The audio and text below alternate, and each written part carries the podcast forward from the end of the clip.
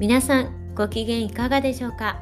おうちチーズアドバイザーの笹井純子です。このラジオではおうちチーズの楽しみ方のヒントや私の日々の気づきなどをお話ししています。さて昨日は食育セミナーだったんですね。でその帰りなんですが、え、お野菜大好きな方とのおしゃべりの途中、まあ、こんなお話になったんですね。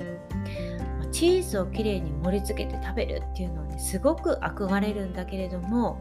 なんせ一人なので余らせちゃいそうでいつも躊躇してしまうと。だからカマンベールはたまに買うんだけれども全然チーズのことがわからないと。ちょっと買ってみたいなと思うんだけれどもあまりにわからなくてちょっと買えないと。ちなみにどんなチーズが好きですか？というふうにね聞かれたんですね。はい。まあ、これはですねあのその方が、まあ、めちゃくちゃチーズが好きっていうわけではないけれどもやっぱりねたまにはちょっと食べたいなって思うんだけれどもあまりにたくさんあって知らないものだらけで似たようなものもあるし、うん、どうしようっていつも迷ってしまって買えない。だから、まあ、ちなみにどんなのが好きでどんなの食べたらいいかなっていう風な、えー、ニュアンスのね質問だったんね。はい、ということで今日はねお答えしていこうかなと思うんですがまず、まあね、私が好きでしかも、えー、そうやってねご質問してくださった方のように、ま、チーズ初心者の方でもおすすめしたいね。あの私も大好きでそんな方にもぜひぜひ美味しく食べていただけるんじゃないかなって思うチーズを2つ今日ねご紹介しようと思います。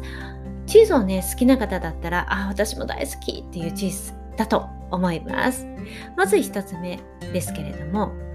えー、これはね初心者の方からもうチーズを食べ慣れている方までもおすすめのチーズで私も大好きなコンテというハードタイプのチーズです。40キロぐらいのね大きさなんですけれどもだいたいこれがちっちゃくカットされて販売されています。これはフランスの東側の方ですね。スイスに近い方。ジラ地方の山のチーズなんですがフランスでもダントツ一番人気なんですね。子供から大人まで大好きなんです。もう日本でも人気のあるチーズです。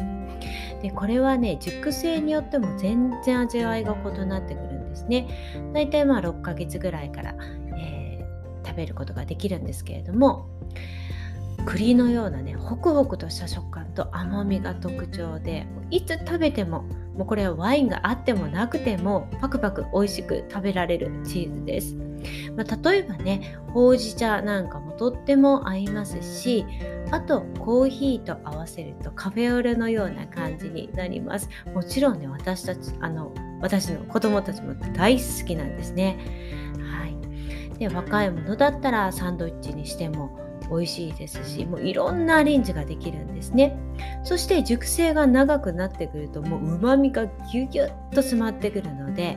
もうこれはね白ワインに合わしたりとかえー、さらにうまみが強くなってくると日本酒なんかと合わせても非常に美味しくなります。はい、ぜひぜひあのこれもねスーパーでちっちゃなポーションでも売ってます。まあもっとね本格的なものを食べたいっていう方はねぜひチーズショップで聞いてみてもいいかもしれません。そしてもう一つえこれもねどなたにもおすすめしたいチーズですが今度はブリーという白カビのチーズです。はい。えーカマンベールはね皆さんよくご存知でね食べると思うんですがカマンベールってちっちゃいですよね。でもサイズがもうちょっと大きなものになります。で、えー、大きいんですけれどもスーパーなどではそれを 100g のポーションでね細長い感じで、えー、売っています。なのでとても買いやすいですね。はい、もう500円以内でありますよね。また成城石井さんなどに行くと 200g ぐらいでこうカットした状態でね置いてありますので結構お得な感じで置いてあるかな。うん、でカマンベールと何が違うかというと、まあ、どちらも美味しいんですけどこのブリーの方がよりこうクリーミーでこう上品な感じマイルドっていうんですかねうん、そんな感じがします。なので同じ白カビチーズでもまた違った雰囲気をね楽しめるのでぜひぜひこのブリームねお試しいただきたいと思います。あカマンベールと同じ白カビだけどまたちょっと違うなっていうのはね自分はどちらが好みかなっていうのもね探していただくのも楽しいかと思います。はいということで今日は2種類ねご紹介させていただきました。今日も聞いていただきありがとうございます。ではまた明日お会いしましょう。